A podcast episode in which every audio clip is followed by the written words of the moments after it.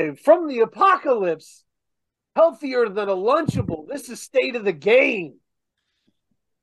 Hey, I am your recyclable host, uh, Dano, environmentally friendly.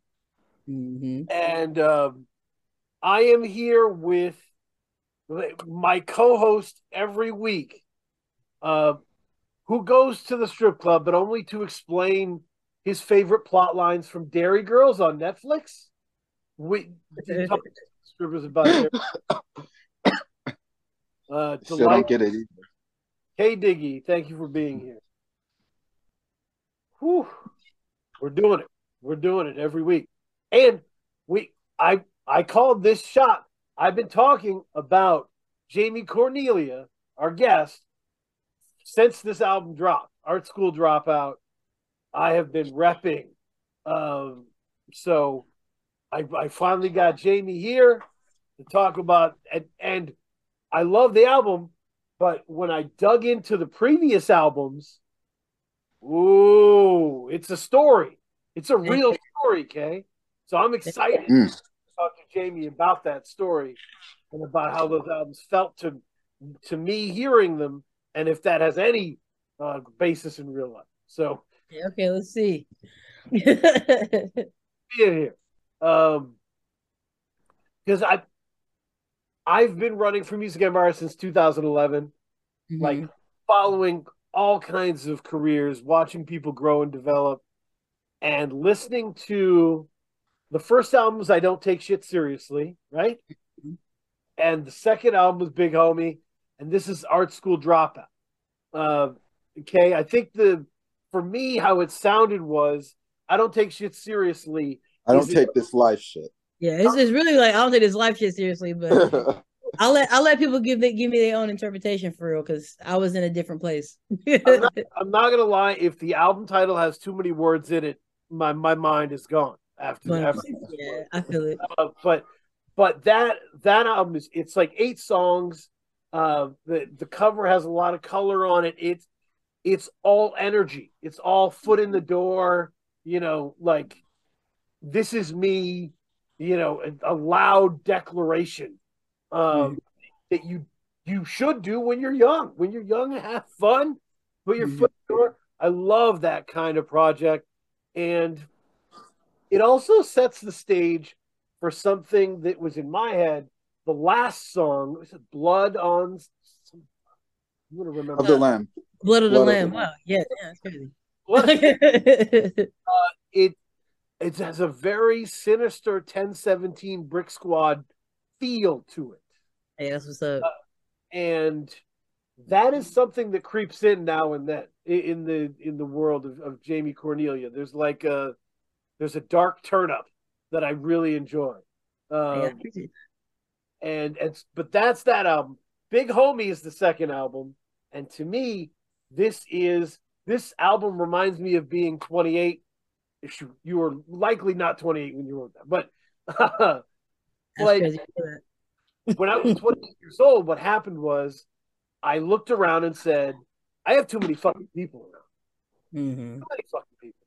And you need to go, you can stay. And I just started like line item vetoing people from my life. Mhm. And that's what big homie sounds like to me. Yeah. That's that's where you're you're taking accountability of the whole area. Like this needs to be in better shape. Uh, Yeah. than it That's is. now. Uh, it's dark. There's dark like string sections to it. There's just moods to it. Like even Husky's on Big Homie, right? Husky. Yeah. Husky is, a, is like a sexy song, but it's it's an angry sounding sexy song. It's not. That's funny. It's not. It's not the sexy song that you usually hear on the radio. It- you know, it's like foreboding. Yeah. Uh, and this album, Art School Dropout, feels to me like when you stop going from a singular narrative to all the colors, hmm and it's it, you get you get the the softer, introspective, personal songs. You get the like trapped out, crazy posse tracks that are fun. You get you get everything, you know. Uh, does that arc make any sense, or did I mischaracterize? It's crazy you say that because you. I feel like as a creative, you can't. Well, I mean, I can't speak for everybody, but like all everything I make is kind of like, uh, yes, I just make stuff that I need at the time. So mm. that's like kind of where I was at in each album. So it's like I don't take this life shit seriously. It was definitely like pre-pandemic is how I explain to people. So it was pre-pandemic. It was like around the time because I dropped like tapes and like stuff like that before. Um, because technically my first album ever was a uh, Voyager. And that was like strictly on SoundCloud. I was like when I first met Wino Willie, and I was more so trying to figure out what the fuck I was doing.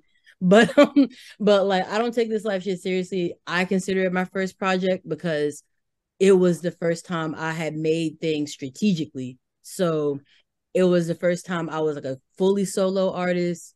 It was the first time I was like really getting bigger shows and I started believing in myself. I was performing at like um just like really big uh I, I had figured out my niche. I had figured out how to book like uh, Dragon Con, uh, AWA.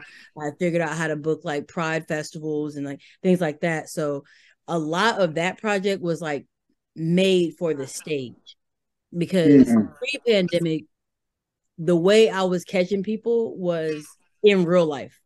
Like I could talk to you online, but when there, if when you linked up with like when when you booked me, it was an experience because I, I would bring my whole all my people with me. We would, you know what I'm saying, we turn up, I'll link up. I, I did a thing where I would have like all like my supporters pregame literally at my house, which is crazy to think about now. But like back then, we'll all link up at my apartment pregame and then like mob there.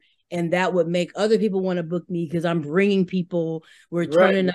Up you know, so I'm bringing a party with me. So like, I don't take this life shit seriously. Was supposed to be like, kind of like the juxtaposition of like having fun, living life, going crazy. I was like young too when I made that. I can't think of what age I was, but I was like young when I made that one, like tw- probably like 22. Mm. Yeah, like 22, yeah. 21. And uh, yeah, 2018. Yeah, so probably like, oh, yeah. What is time? But, but, but so like probably probably like 23 but um, I I was like, you know, just lit, turn mm-hmm. up. But I also was like, me and my friends were also very like eclectic people. So we're not just lit, right? Like, mm-hmm. uh, like my best friend went to Georgia Tech for mechanical engineering. Like, we are yeah. really smart you know like we we do shrooms and talk about deep shit you know what i'm saying so yeah, yeah. it was just like uh, i was in this like alan watts phase and he alan watts is like a philosopher that talks a lot about not taking life seriously like we live in a simulation life is what you make it so like that's kind of the energy i was in i don't take this life shit seriously because i i would always tell people like oh i don't take it seriously because we don't make it out alive like we're not right, making right. life alive. We might as well just do what you want to do. Uh big homie i kind of consider that my quarantine album. I also consider that like the album i made for me because quarantine was an interesting time for me. Like I, I went into quarantine what 24 25 i think it was like 24 25 and then i came out 26 27 so it's like i feel like i missed a part of my own personal maturity because i was like you know we were all locked in and i and i had to like i went through it really bad i was going to quit like mute because everything that i was so used to making like I was at this point, I'm getting booked for like money. You know what I'm saying? Like it's paying my bills. We moved out west. Me and my uh me and my now wife, but at the time girlfriend, we moved out west because I was making more money out west for like shows and like all this stuff. And I'm like, yeah, we're gonna come out here. I'm gonna find I'm gonna find a um the agent. I'm gonna find this. We're gonna do this. Da, da, da. Everything's working out. And then the first three months of us moving out west, the pandemic happened. So like I feel like the rug was like pulled from under me. And um I just couldn't sustain everything that we had like planned that we thought was gonna work didn't work. And I had to like and I realized a lot about the people around me too. You know what I'm saying? I realized that a lot of people around me, um, no disrespect to my friends, because like everybody who made it through that with me is still with me, you know what I'm saying? But I just realized how many people weren't really there for me. They were there because they needed me. Like if I do this, then you get that. You know what I mean? It was a lot of transactional friendships, and I felt myself kind of like getting lost in the sauce. Is like you know what I'm saying Gucci. Uh, Gucci said, "Don't get lost in the sauce." So I felt myself getting lost in the sauce, and I had to like realign with like, okay, what are we doing any of this for? You know. So that's why I feel like, and I always tell people, which is crazy, you say what you said about like art school dropout, feeling like it's for like like not a singular point because i right. always tell people like big homie was the point where i accepted getting older and knowing what i want so i always tell people big homies for me right and art school dropout is for the dropouts. That's for everybody. And i'll call like my supporters or like people who roll me to dropouts because we drop out of societal norms and we do what the fuck we want you know what i'm saying? So mm-hmm. uh art school dropout i like made with everybody who supports me in mind. Like everybody like, in every way of the word like considering like okay my hip-hop heads because like i'm a rapper at the end of the day. Like i love like i mean my my first favorite rapper was uh my first favorite rapper was was lupe fiasco but um so it's like i wanted something to like okay i want you to know because around that time too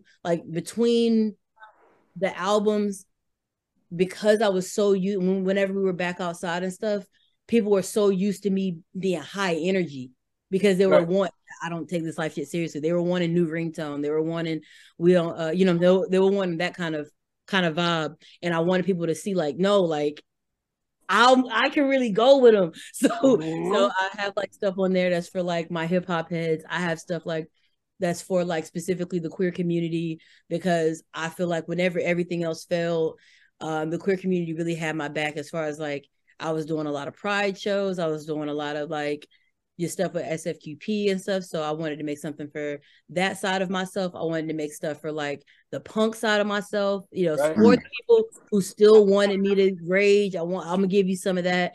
But like all in all, I wanted to have stuff for like each side. I wanted stuff for like grown, like, you know I'm saying, my adult self, like smooth, you know I'm saying, like vibey type. So I was listening to a lot, a lot of uh Larry June too. Ooh, and yep, I feel yep. like what I love about Larry is that like I can play, I can play Larry June for like me, my younger brother, and my grandma. You know what I'm saying? Yeah. And I was like, I really want stuff like that that I can play for anybody. You know what I'm saying? And that was like my um my overarching thing. And I, I talk a lot with uh Grandmaster Wave. So shout out to him. That's like my best friend. Um, I consider him like the executive producer of this album because literally every day I was working on this album, I was on the phone with my brother. Like he, he's like my brother to me. So I was on the phone with him like every day, like kind of just talking out about talking out things and um working out things. He's a real story based type person. So I was trying to like figure out how to world build. And I felt mm-hmm. like uh we were talking about how he has an album called Tales of Infinite Eight, where he parallels so shout out to that one if you haven't heard it but um, he parallels like his life story with like a, a adventure story like a quest. And i was like i want to figure out like what in my life can parallel and be like universally understood. And i was like oh dropping out of art school. Like that was a you know i'm saying like I, mm-hmm. I felt like i could really and then the college uh the college circuit like i've always been like really tapped in with like the college circuit in atlanta so yep. i was like okay i'm gonna do something like it's gonna be funny because i'm gonna have the colleges play art school dropout you know what i'm saying yeah and like and then i felt like uh dropping out of college is like it's relatable if you've done it but it's also like an ethos of like becoming yourself because a lot of people go to college because they're told that's what they're supposed to do to figure it out and to make it make sense but then when you get, get older you realize that none of this shit makes sense and you and right. life like you know what i'm saying? None of it makes sense. You can follow the a b and c it's still not going to go well. So the storyline is like yeah when you drop out of college nine times out of ten you got to go do some crazy shit and then realign with yourself. So the real story behind art school dropout is like crashing out and then realigning with your purpose. And that's what I felt like I was doing while I was writing it. You know what I mean? Like really like reintroducing myself to my goals. So I'm really it's really crazy because you really mapped out like that is exactly how my life was going since since the first album. So uh mm. don't hear man. I appreciate you for actually paying attention. Yeah, no, you can like that's the great part about rap music is that you can feel the personality of the person that you're mm-hmm. listening to, and you can mm-hmm. can you can feel the like Big Homie, the audio clips, right? The audio clips of like guard your energy, leave that motherfucker. Like these are things that you say at that point in your life mm-hmm. where you like you realize that you bring the party, but you realize like some of these people at the party ain't shit. Like, yeah, I, would rather have a smaller party full of people that are all solid, you know. Mm-hmm. Uh, and that that's what Big Homie definitely feels like. An assessment of that. There's lots of like interesting songs that are like directly or indirectly about betrayal of trust mm-hmm. or failing out of their own lives and lying to themselves about it uh, mm-hmm. in a way that like disappoints you, you know, because you know how what they could do. Um, I think anybody who really enjoys Art School Dropout should go back and listen to that order and then yeah. like understand it. It's, yeah. Yeah. and sense. then I even tried to like I wish that I could do because the original cover to Big Homie what uh, just wasn't possible because I was still technically in quarantine. Mm-hmm. So I couldn't do like actually Grandmaster Wave took that picture on his phone for for, Big Homie or, or, I think he used my, my camera. But like I just asked him to come through because I couldn't do what I really wanted to do. But um I, I don't take this life shit seriously and like art school dropout, they're like intentionally pretty much the same cover to like insinuate that it's a journey. So journey. Yeah, Kay, how did you feel about that uh, the arc of of the album? Yeah, because you know, Dano and I have talked about this many times about you know, as a as a rapper, your rap persona, or or you know who you're presenting on Wax, has to have like a character progression in order for the you know the for in order for the audience to stay engaged. Yeah. You know, like you can't be rapping about the same thing on your first album uh, that you're rapping about on your 12th album. Right. People eventually going to tune out. So for me, like listening, I listened in the chronological order. Uh, and I and I was able to hear the progression uh, in terms of development of of the character of Jamee Cornelia. Mm-hmm. And what, yep. what was cool too is that like uh on I really consider Big Homie a quarantine album because like I produced most of that. Mm. Oh, like most of that album I produced, like that's the first one I produced most of. The um, I don't take this life shit seriously. Was just like random, random beats people would send me on the internet. Like some of them, like Mingo sent me a pack, so shout out to him. But most of them were just like fans that like also made beats. So it was all just really like party. Uh, See live. that that would make sense because yeah. I, I just feel like I listened to the to I don't take this life this life shit seriously. And I was trying to figure out like what what is the takeaway here for me? Mm-hmm. Like what what does she want me to take away? And then when I listened to Big Homie, then things started to come kind of like the it's things started to ferment for me a little bit. You know what I mean? Yeah. Particularly like from the opening track. I mean the uh what was the opening track? Sorry. It was a, a call like testimony where I was like kind of Big like, Homie Blues. Yes. Oh, big. Oh, so y'all heard it on on uh Bandcamp. Yes. Shout out to y'all because because I had to actually uh big uh on Bandcamp is how I intended people to hear it, but unfortunately the the sample I used on Big Homie Blues, I couldn't put that on DSPs, so I had to like make a whole new beat. That George Benson. I don't even know, man. Yeah, I, yeah. Like one of those I, classic samples. Yep, I know exactly. yeah, they That's they got awesome. You could, and that set the tone because I felt like, uh like I don't take I don't take this life shit seriously. It, the, the energy was very rambunctious. It was right. very like high energy, and it makes sense because you were you said that you were strategically created that for your stage uh, mm-hmm. for the live audience. That would make sense where you, would want something upbeat. Uh, so then, like when I heard uh, Big Homie Blues, it was like really, like it it really snapped into focus and it was very like low it was like a lower key energy mm-hmm. and it was mm-hmm. like a really change in pace for me. Yeah. Yeah. Yeah. And then once you get to art school dropout it feels like all the tools are coming together you know? Mm-hmm. yeah. Yeah. Yeah. And and, and it felt more like because the second album like it felt much more focused. Mm-hmm and then that focus carried on the art school dropout as well like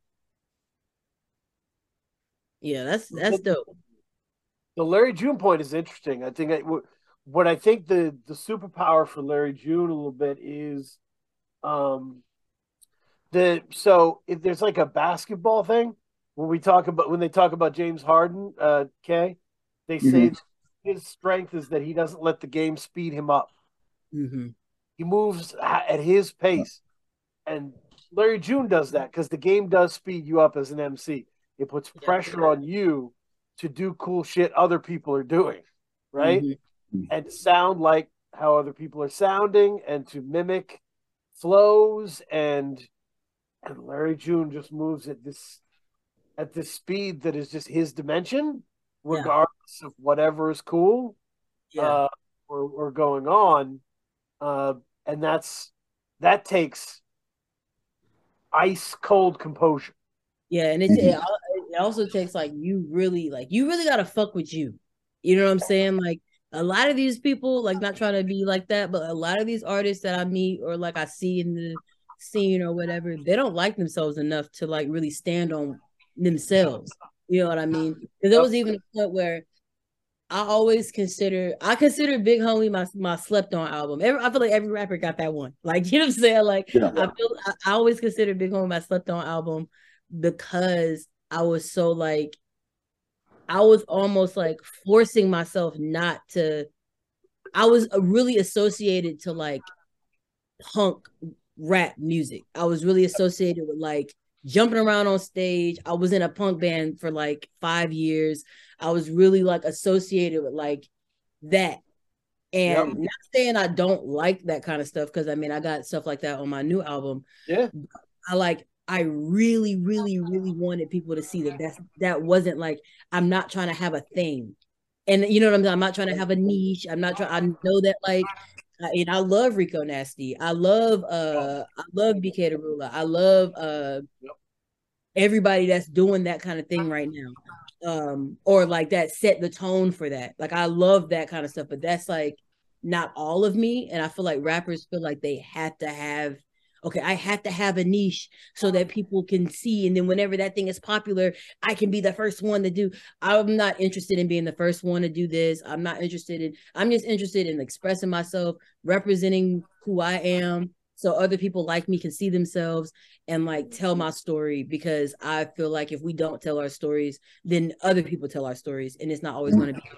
the way we want it to express, you know. And then um checking out people like uh Larry June, really the two artists that really made me want to like lock into what I'm trying to say is uh Larry June and Jid. I feel like those two uh those two artists like really do a really good job at saying exactly like this is me people have their like differentiating opinions on like their music or whatever but like i just really like the way th- them to execute themselves in their own worlds and i really wanted to like figure out how to do that without like sounding like them. you know what I'm saying? Like I wasn't trying to be like, okay, I'm about to be a pimp now. Like y'all got, you know, you say you got that, bro. But like I just really appreciated like his aesthetic is his, his sound is his, and like I have, and he has music that I can play for like a universal amount of people. And um and the world building that comes with that because that's my thing now. Like now I'm trying to work on like world building and how to make everything connect and grow within each other. Mm. Yeah, no. Shout out to Larry June, who in an interview, Kay, I don't know if you can find it, said, like, they were like, Do you have any advice for people? And he said, He looked at the camera and said, Don't waste your money on unnecessary shit. Always have clean underwear. I actually remember that. I know exactly. It was like was, sitting outside. It was like yep, after yep, performance. Yep. Yeah. And I was like, that that's a one of a kind mind. You know, I love this individual. Uh, so, but it, it's it. Art School Dropout is a really good umbrella mm-hmm. for all of these kinds of sounds, right? Yeah. And the Lupe thing is an interesting point, okay, because as you know, I've had a complex relationship with Lupe over the years. Mm-hmm. Um, and but revisiting his stuff, I was like, we were always talking about how fancy Lupe was and how smart he was, but this music is fun as shit. Yeah, like yeah, hooks are great. The beats are, are, are opulent. Like Lupe was not underground. Like period. That's yeah. not like he was. He was hooky. He was catchy. He was fun. Right. Uh, so, like Lupe could have been on the Run It Up remix and been fine. You oh, know. Yeah. Uh, especially, food and liquor, Lupe. Of uh, the cool, actually. People don't talk about the cool enough. that was my that was like my favorite album for a very long time. That was See, he the thing with him is he knew how good he was too. Yep. Yeah. That that's the thing that people didn't like. Like he wasn't he he wasn't like humble like no, I shouldn't say he wasn't humble about it, but he knew like he knew and he would he was sure to remind people of how talented he was. Mm-hmm. Yeah. No, if he if you're in a, like an intelligent rapper, it's hard. It can be hard. Uh, it's because, hard because it's hard because it's like especially nowadays. Like, I feel like back when I was because I uh, I was listening to like the cool in like what middle school, high school, but yeah. um, I but um I remember like like back then it was it was like every rapper had their own space, you know, what I'm saying to breathe because it's right. like I was really and then but everybody also like had hubs, so I was listening to like Lupe Fiasco, the Cool Kids, you know what I'm saying, like that kind of stuff, which at the time felt underground. You know what I mean? And then like my first year out of high school, like when I got out of high school, um, that's when like this SoundCloud era started happening. Yeah. And like, you know, you had all these like a bunch of different pockets of like sounds and stuff. And I feel like now we're in a space where it's like so many artists that like um I don't know, it's just hard to be declarative you know what I mean? Like yeah. it, it's hard to be like declarative about what you're trying to do because it's so many that like almost like everybody is like, oh, we're all here now. Okay, we're all here now. Okay, and then you have like, I mean, not to get conspiracy wise, but then you have like like industry plants and like industry situations to where it's like okay we're all here now. Like people are like literally erasing their old selves to be yeah. rock stars now. You know what i'm saying? Like yeah. so, so it's uh so i just really appreciate when i see artists that are still declaratively them clearly like okay y'all are doing that that's cool but i'm doing this. And i feel like it's enough room for everybody. And i think sometimes with it being that many people, we forget that we don't all have to fight for the same. We don't have to fight for that. And then too, like I talk about this a lot too with my friends. Rap is almost like the only genre that really does that to each other, and because I like I can listen to rock and I can listen to like twelve different bands that sound like Nirvana, and no one will care. But like if I listen to 12 different artists that sound like Kendrick, like, man, this motherfucker sound like Kendrick. he trying to sound like Kendrick. You know what I'm saying? So it's always it's just like a weird, like nuanced thing for me where I just decided not to give a fuck and to make my shit and then let people decide what they're going to do with it. I don't know if I like. I don't think no, I. I mean, great points all the way around. It's it's yeah, yeah. There's a lot. I think the audience is better now a days at letting artists kind of turn to them and say, "Trust me, you know, this is a new direction, trust me, and uh, more conscious of their own hangups as fans. Because, like, what happened definitely in the Lupe days was like, if a rapper came out and was like, I murder lots of people, we'd be like, I have no idea, but I believe you. Yeah. You know, I'll take your word for it. Uh, but if the rapper came out and was like, I'm smart, we'd be like, prove it. yeah. You know?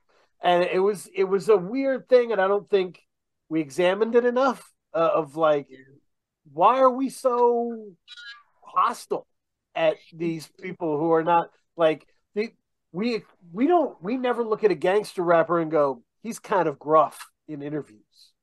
Mm-hmm. but we do that to to rappers who are trying to kick uh, any sort of message. And like then to how you said that like Lupe was actually fun.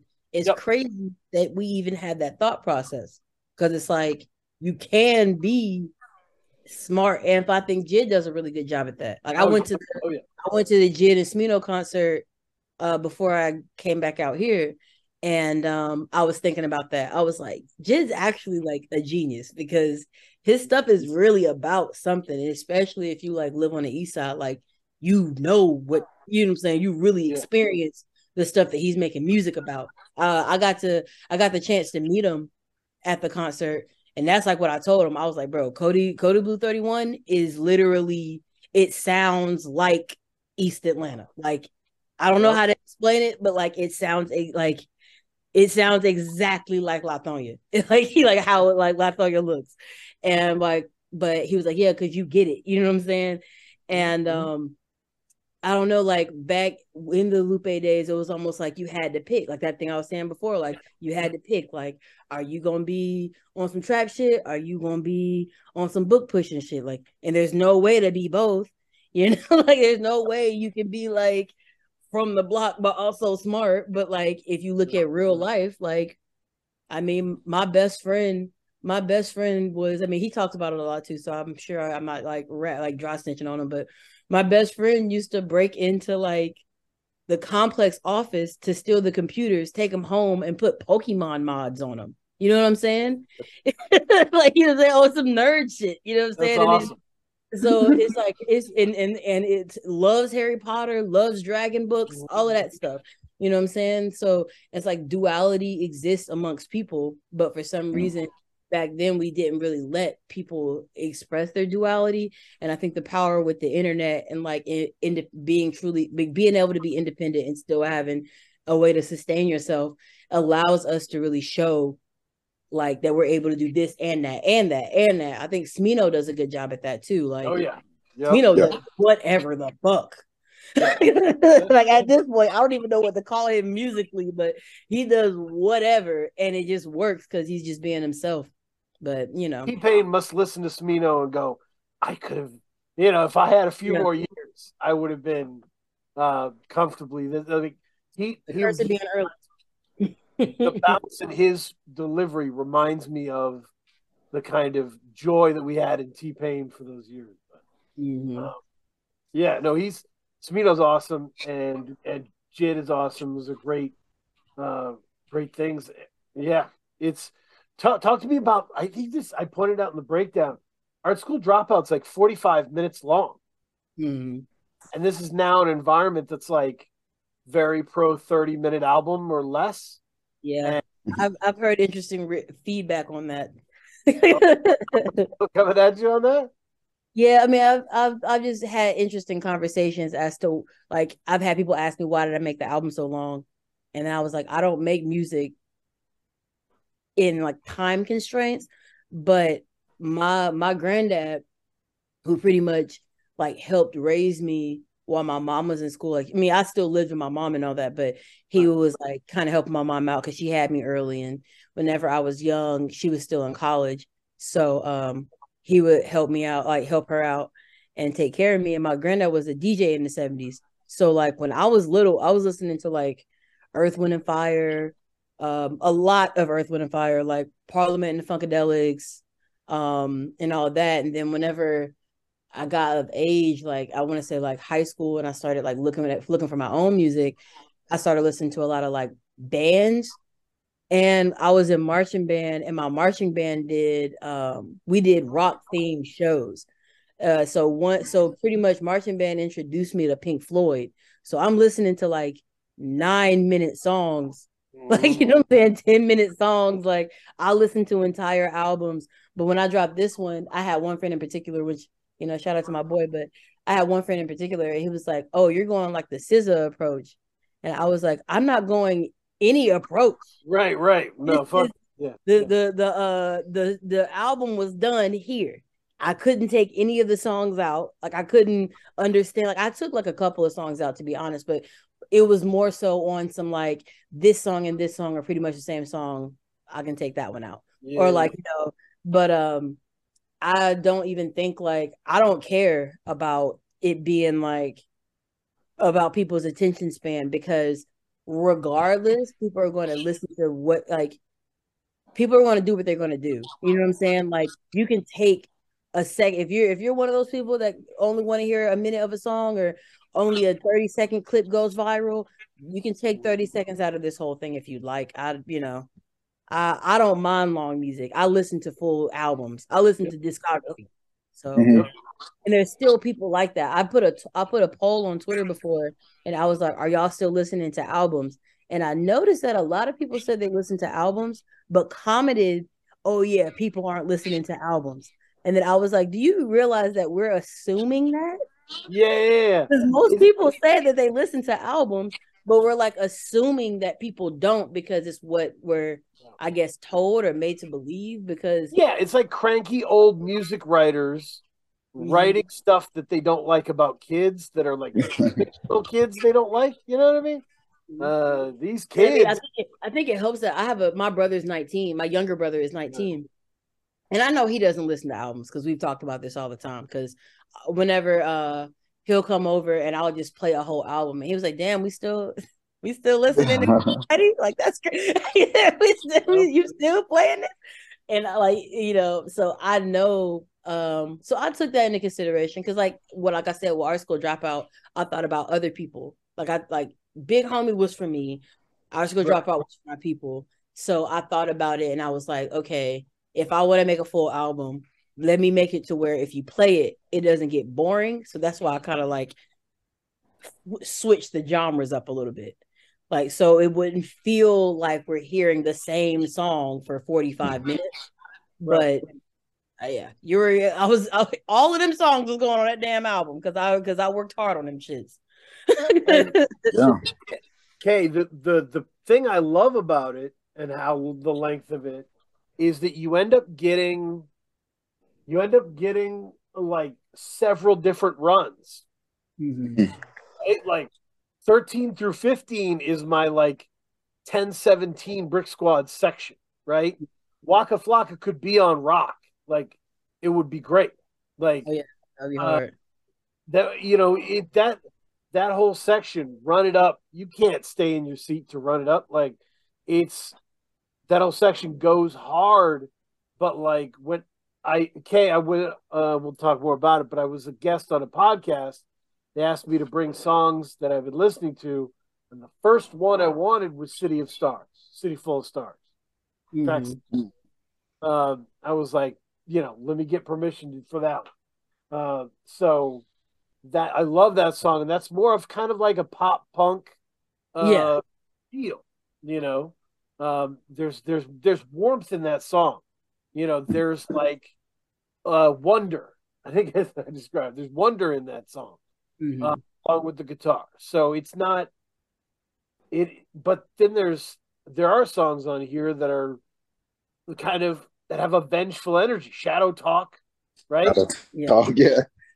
It, like that one's crazy because I did not expect people to like that one. That one almost got taken off the album, so that's crazy. Oh, it it's got to be there. It, but this is this is an album full of vividly colored emotions, right? Mm-hmm. Yeah. Uh, feel something is is a definite emotion uh you know just as valid as shadow talk so i love this album because i think it it kind of has all your feelings in it somewhere mm-hmm.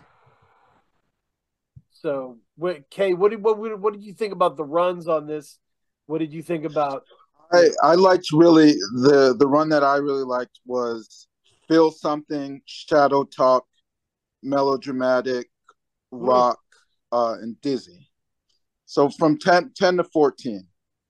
Oh yeah. I mean, actually, the whole the whole second half of the album is really, yeah. really great. Yeah, and I like, noticed that too. Like, either people either tell me they really like it because, like, my best friend, he's more of a hip hop head, so he really likes the first. He said the second one, he like the second half, like he likes the whole album, because he executive produced it with me, but he likes the the whole album. But that first one is just something he he says the first one he listens to casually. The second half he has to be in the mood for, and I'm like, because oh, I feel like the second half is a little bit more moody. Yep. Mm-hmm. Yep. Yeah, the first half is definitely something that if you regularly listen to underground hip hop, you'll just enjoy being in that space, right? Mm-hmm. It's like uh, thoughtful and groovy and interesting perspectives and you know great raps. And then the second half, the energy just turns way up. Yeah. Uh, and and it's I love having both. You know, it does feel like we get two albums for one on that. Yeah. And and what what was the processing of the sequencing? Like, how did the did you have different versions of the sequencing, or did you know pretty much this is kind of how I want it to go?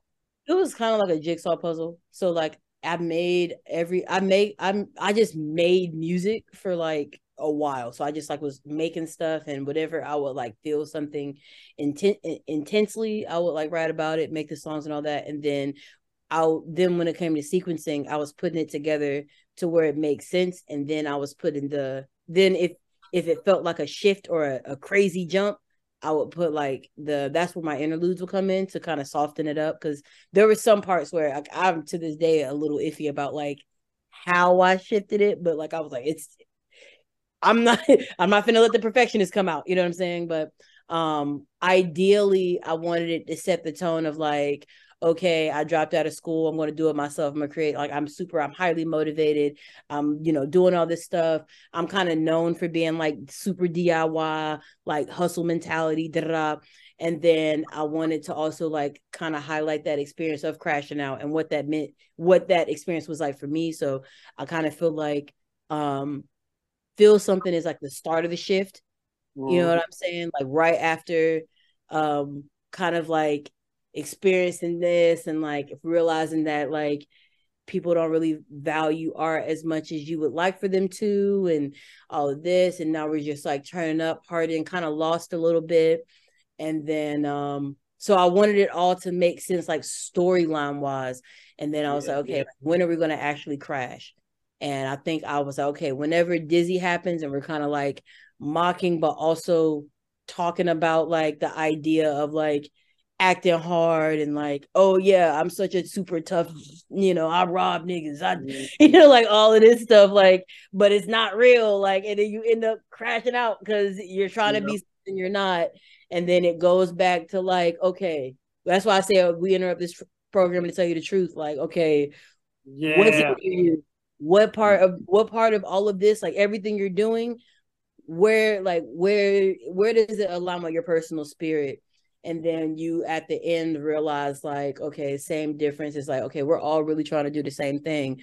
We're maybe come from different backgrounds or all of that but we're all really trying to like you know elevate our situation and run it up and we all have different motivations as to do it but like we like at the end of the day we're all trying to get out. So that was really like the sequence i wanted to show like the the shift between going from individual kind of mindset and like all this fake shit, you know what I'm saying? Right. To like mm. realign into like your actual source and really understanding that like we're really all trying to we're not like we're all gonna make it, but like we're all trying to figure out what the fuck is going on and how to take care of ourselves and how to sustain whatever that tribe looks like to you. So that's really where this like the the concept of the sequencing was like I was picking the songs up and putting them together to where I was like, okay, how does this make sense? How does this make sense here? There's certain parts or certain songs where I didn't know where I was going to put them, but I knew they had to go there. So like uh, earlier in the project, like routine,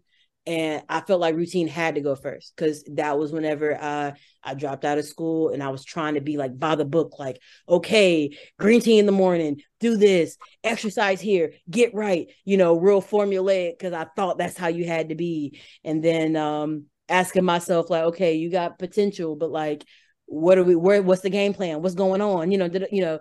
So I don't know. I, I really tried to like kind of mimic. I really feel like now actually saying it, I really feel like art school dropout was me explaining I don't take this life shit seriously to art school dropout in one album. Like my process from like my early my early 20s to like right now all in one.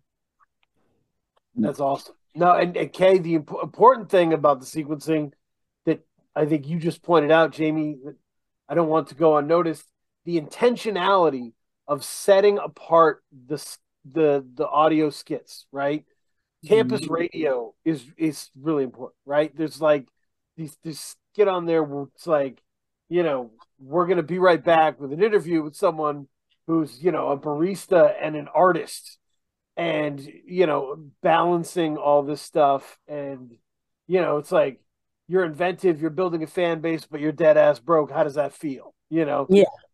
Goes into the next song and you're like, oh wow. Um, that's a real point that was made and setting it apart in the track listing draws your attention to the importance of that and the mm-hmm. well you know back to telling the truth that's that is another skit set apart from the song that you know it's you in a declarative voice snapping people back into it mm-hmm. yeah yeah i appreciate that y'all really paid attention i, I really i'm really thankful we do yeah. Uh, but yeah, I'm glad. I'm glad you were able to listen to it, Kay. Yeah, and then I and then my other question about is you have a lot of, of guest features.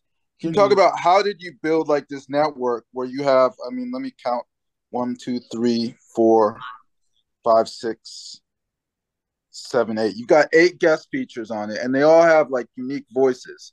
So, mm-hmm. like, how did you build this network where you could call someone and be like, "Hey, I I, I hear something that you sound good on." I think like the big thing that like where people don't get their features back, I'm gonna be real.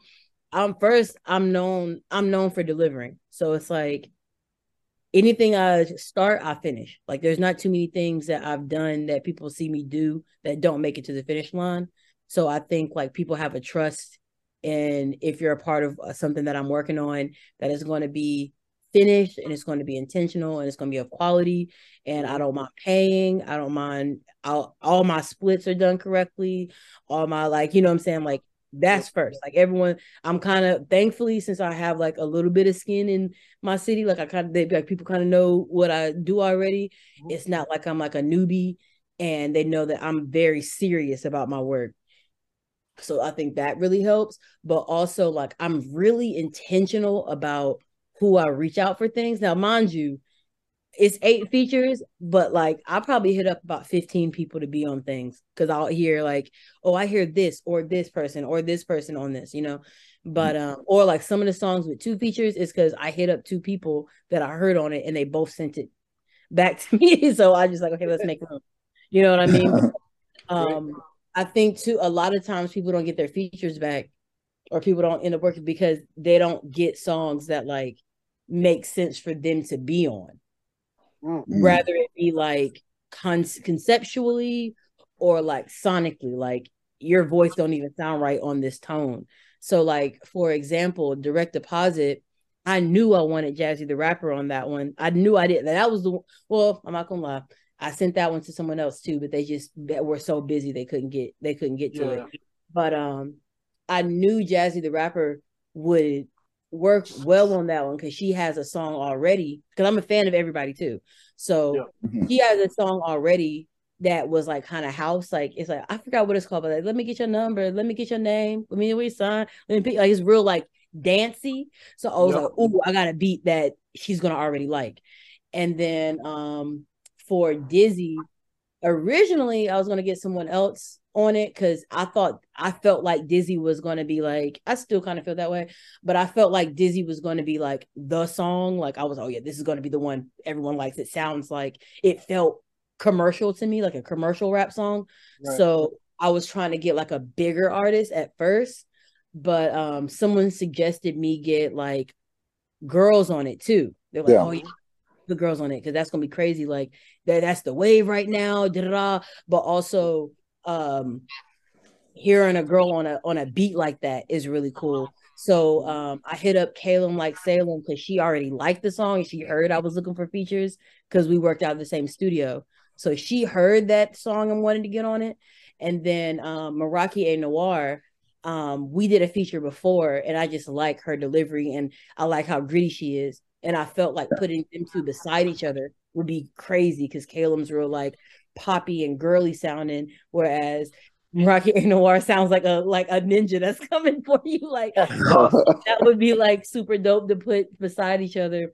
And then um I mean, Sanko and Grandmaster Wave, I was in a rap group with them before I started doing solo stuff. So it's like almost tradition to have them on, like, they're on every single album I have. So that's right. almost tradition for me. I just normally find what songs sound best for their voice. Uh Satire was um that was some random shit actually. Satire is like I was a fan of his in high school and we became friends on Twitter. And uh he asked me for a favor and then he was like, Yeah, if you need anything, just let me know. And I was like, Well, I need a feature. And he was like, Hey, yo, okay, run it. Cause that's crazy. Cause he didn't think I was just to like boldly ask for a feature because he's uh kind of like known in like the battle rap scene. So he just he just looked out honestly. I was actually just with him the other day. He works he works a lot with like left brain and shit now so yeah, that was just a, a, cool little look. I'm trying to think oh stones stones is like a psychedelic guy so i knew that he would like that like that beat. And then um i'm trying to think oh yeah trevi. This is another one for um intentionality. So the song potential is like specifically about like getting mm. up and, and doing it yourself. Love and like potential and and like making it happen and, and not just resting on like the you know your talent you know what i'm saying like also like doing the work and Trevi was the only one I felt like that could get on a song like that out of all the friends I have, like respectfully, because he he's just he me we work the same. Like he edits his own videos, he does his own booking. He he he's a, a, a very DIY artist. So I felt like he would understand where I was. And he was a leader in a rap group. Like we kind of like had the same trajectory when it came to like working in a rap group and not really working out because you're pushing everybody else to work. So then you got to do your like and, coming into like building the confidence to take the training wheels off and doing your own thing. Like I felt like he understood that story and he sent it back like he sent that back to me like within like two days. So so um I think that's another thing too with giving getting my um getting my features back and like really building that network is that like there was like real intention behind okay this person would understand this and this person would understand this as far as either storyline or little tone of voice. And then mm. like oh yeah i forgot about zach Man- well zach manson he's a rock star so i had to get him on rock. Like zach manson that's just whatever i was actually trying to get him on something else because i was trying to pull him out of his comfort zone but when he heard that beat he was like what is this? So oh, I was like, yeah, and we uh we grew up together too. Like me, uh, me and Zach, we uh we grew up together, and like I I knew I wanted somebody on rock. Like, of course, not to like you know do that, but like who was really in the field for real. Like, I didn't want nobody getting on no song about fighting nobody that couldn't really fight. You get what I'm saying? Like he really, he really came from that. So like I knew I could like talk like that with him and it would be real because that's my thing too. Like I'm not trying to get on no song and fake kick it with nobody. No, I, I mean, and Kay, by the way, as you know, I wake up to rap music. I have uh, rap music as my alarm. Potential is a great alarm wake up. Shout out Sean Taylor. She uh she told me that too. That's crazy you said that. I wake up to but uh, no, that's awesome. And and so Kay, think about what Jamee has told us and how unique the the arc is even more unique than I had pictured it. Just because her first album, like she said, by that time making that album, she's partying with her fans at her apartment, bringing them to mm-hmm. the show, going to the show, and doing that for a while. Yeah. So that because when you said when you said that you made big homie for you and consciously made this for your people for the, the, the people who follow you i was like man that's such a conscious distinction that's like high level to be able to go yes this one was for me but they can't all be for me that mm. one's this that like mm. that comes from like you actually know your audience like yeah I really kick, I really it with my people. I mean, like it's a little different now because um I've been really busy, but like even I mean, shout out honestly uh to uh, an artist that like really taught me that in the city. Um Oji Dom. So he's a y'all if y'all if you like Larry June, you would like Oji Dom. I ain't gonna hold. But not trying to do that to him because he has his own no, sound, but like they like kind of had that same like smooth feel. Uh, but like OG Sandam, he's based in uh in south on the south side, and um, I remember the first time I went to go because I'm cool with uh Flock and Franco, and they're like uh his boys, and they brought me to one of his shows, and he's the one that put that in me. Like, he's the one that like we met at his house. All his all his people met at his house and then we caravaned to, to his show. And like he was really like and he's really like now a lot of artists try to do this and it doesn't feel intentional but he really like really whenever he shakes your hand and like looks you and like thanks for coming man i really appreciate you coming out da-da-da. you really feel that and then so whenever i like experience that from going to like I want to say it was either his show or his uh, or his video release party. It was one of the two things. So whenever we I experienced that with him, I was like, this is the feel that like right. we already kind of do this. Me and like when I was in a rap group, we already kind of do this after we get off stage. Like when we got when we used to get off stage, we stick around and like talk to everybody and thank you know what I'm saying, take the pictures. We chill at the chill at the um the the the booth where we sell the CDs and the t-shirts and like talk to everybody. Like we were already doing that at the shows, but it's different when you're at someone's like house. And like, you know, so he's like kind of like the first person that like really showed me how to do that. And like now with the internet and like I guess with like group chats and Telegram and Discord and like uh, going live, going live stream. Shout out to Wiz Khalifa, you know what I'm saying, with right, the data days. You know what I'm saying? Like really being able to like do that kind of stuff with tech, you don't have to like open your home and you can pr- protect your personal space but still have real life conversations and communication with your with your uh with your fans. So like i spend a lot of time talking to the people that support me. You know what i'm saying? I have like actual I have a, I have like an actual telegram with like actual people that support me and like you know we really talk. I really let them know like hey I'm working on this. I send demos and like all of that. So like I really know my people but I know like it that's a, such an advantage. So many people are putting out music uh to a set of people they have no idea who they are or what they're tasting yeah. you know? Russ is really good at that too he had Russ has a Discord where because I'm in Russ's Discord, but Russ has a Discord where he like talks to his people too. Like you really, you really get an advantage and like you don't waste time like that. Like that's one thing about uh OG Sandam. Whenever like I started really kicking it with him, I was like, like he not he not wasting no time. His accuracy is is amazing. Like when he drops something, it's exactly precision. Like, yeah, it's it's exactly what the point is across, and his people are crazy. Like I know people who who fuck with like uh Oji Sandam who have the logo tatted on them. You know what I'm saying? Like, so it's like I was, I was like, yeah, I'm trying to like have this kind of connection. If if it takes me like 10, 20, 30 years to like go mainstream, if I if I never go mainstream, I just want to like know that I made a real connection with the actual people that actually care about my art. You know what I mean?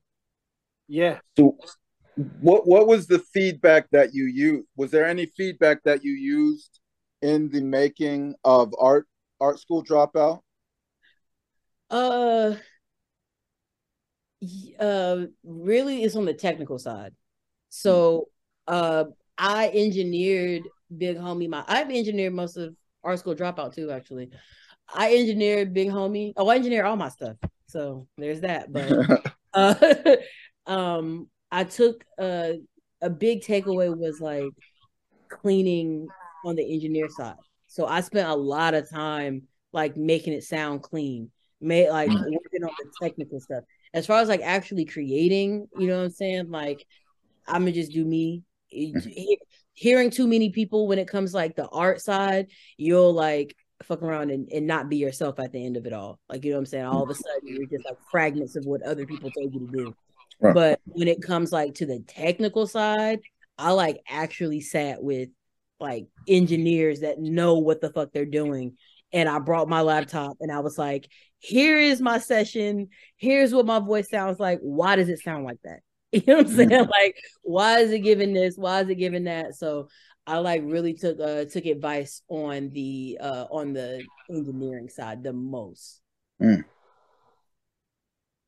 I heard too, like you know, you want to like I, I had the idea of like finding a hit like i had an a&r told me to like find like she told me to like make a song that could be a single and so i took that advice and flipped it and i was like i want to make i want to make it to where every song could be a single in whatever pocket it fits mm. you know instead of just having one hit you know what i'm saying mm-hmm. right yeah that makes sense. The uh, so by by the way, was that uh, could you spell that? Was it OG? What was the the rapper you were talking about? Oh, so it's uh it's OG Sondam, but it's like pronounced kind of it's like spelled kind of crazy. I am not gonna lie. I'm a um I'm a actually I'm gonna put a link in there for y'all. All right. Because he, cha- he changed his rap name. It used to be Villamore, but he changed it and that's like like he really like my OG for real. I'm not even gonna lie. That's my boy. That's cool. The yeah, yeah. Hit me, hit me with that with that link. I'd be interested the uh to to check that out. Um, but yeah, no, this is um, yeah. Is it? it, it in the, I might have put his YouTube in the chat. Cool. Drop it in. Ah, beautiful. Okay. Oh, okay. The uh that's beautiful. So yeah, it was it it's I admit that makes sense. The connection you have to your audience, to your art, to your mission, to your fellow artists, all down the line, to your team, like makes this a very connected uh experience. It's almost the difference between like an interactive class discussion and just the professor giving the lesson. Mm-hmm. You know what I mean? You can feel this happening. Yeah, I appreciate that. Yeah, mm-hmm. yeah. with it. So, the uh, yeah, Kay, do you have do you have anything more before we go to recommendation corner? No, no. I've just we as I said we we we look forward to hearing what you have next and what direction you're going next. Oh, thank you. Yeah, I, I, I my anticip- my anticipation or my hope is to push this album for like a like the full year and drop videos. Like I want to drop videos for every single song, but I want to oh. like pace it out throughout the year. Mm-hmm. Let yeah. it breathe. That's smart. Yeah, because I mean, a lot of artists are just they do one project and they're already focused on the next one, and instead of letting letting a project breathe and just living. And it's okay to like it. Like I guess that is my advice. People sometimes they worry. Me. I think we we talked about. I if you want to be prolific, that's fine for thirty or forty songs, but mm-hmm. after that, you're yeah, it's going to have a hard time catching up. Right? I, I, got other things going on in my life, but uh, and some people got depressed by that. I was saying, look, just make sure if you make three albums or four albums during the year, you know which one's the big one. Yeah. Right? Like you need to have a tent pole album that leads people to the rest of your work. Mm-hmm. You can't just dump a buffet on them and say, "Here, do it." You know, not, not fair. Uh, people have lives, so it, that's uh, that would be my recommendation there. But uh, mm-hmm to recommendation corner of what we were doing. I was just listening to an interesting album today, mixtape legend Shy Glizzy, uh, oh, yeah. new album called wow. Flowers, and it was interesting, and it was kind of like a kind of him trying to, to grabbing back his spot in the spotlight. And what I love about rap albums is you can start with what you think your mission is, but the mm-hmm. album will pull your heart out and find the real mission, right? Yeah. So like the beginning of the album is like Chris Brown feature, and the real is back, and it's like I'm here and I'm taking my spot back. By the end of it, it's old friends, new ops, and you know another thug song. By the end of it, it's very mournful, mm-hmm. and it's very spiteful to the people he was in relationships with previously, there's a lot of stuff that is dealt with that you almost feel like I don't even know if he knows he's dealing with this right now. Yeah. I don't even know if he knew he was going to make this kind of song, you know? Um, and and and it's a long twenty songs. You know, the last one's called "Pain Lasts Forever." like by the end of it, that shit, it, it's just it it takes itself over that way. It's a really interesting listen um, that that I'm enjoying. But yeah, and oh, the the podcast is called that I was on. It's called Unseen Underground mm. um, by Unseen Rapper, and it is a a podcast with rappers that are great, great rappers, the underground scene, but it focuses on your dreams and your encounters with the supernatural. Mm, that's crazy. So uh, I I was like, oh, I hope he asked me to be on. He did uh, because I have these like real, I have some really like a top two dreams that are pretty intensely interesting. Uh, one of which I was a goon for a supervillain. Oh, that's uh, great. That was pretty, that, it was. Oh, man, I'm intrigued now. And I walked through every bit of it, so it was, it's a lot of fun. The interview's great. Unsung is a sweet, sweet gentleman, great rapper. So yeah, uh, when that drops, check it out. He did two parts of Teddy Faley, Kay, that are great. Mm. Wow. Cool. Um, uh, Jamee, what do you what do you have for recommendations for the people? Oh, right now, um, so there's an artist out in South Carolina. Shout out to Columbia, South Carolina. Um, named Swank. It's pronounced like it's like a it's spelled with like a dollar sign as the S W uh V instead of the A, then N K.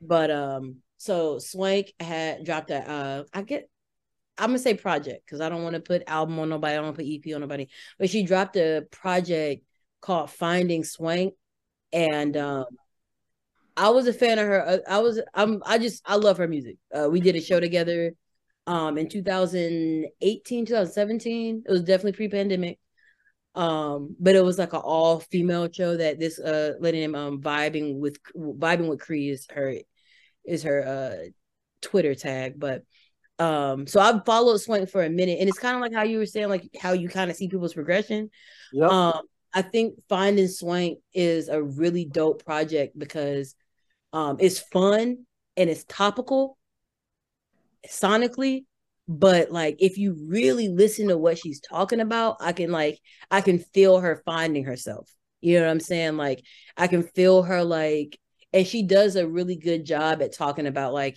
manifesting and and like the power of self and all that in a fun way to where it's not like lame. right, right, right, right. She does a good job of that. It's yeah. some real fun songs on there, and her flows are crazy. Like the way she like the way she raps is like to the untrained ear, it sounds like simple, but it's actually like really complex. She got a song in there called Riot that I think is really cool. Um, she has a song called uh, Birds that I think is cool. Um, and it and I like how she relates, like she relates like, and honestly, like street shit, but like she makes it relatable, and it's not like overly done. Like you know what I mean? Like it's not like she yeah. rapping about killing people and stuff like that, but it's just like yeah, you from that, and I feel you, and it's not like a a caricature of like, mm. you know what I'm saying? It's it's it's really she she's really fine.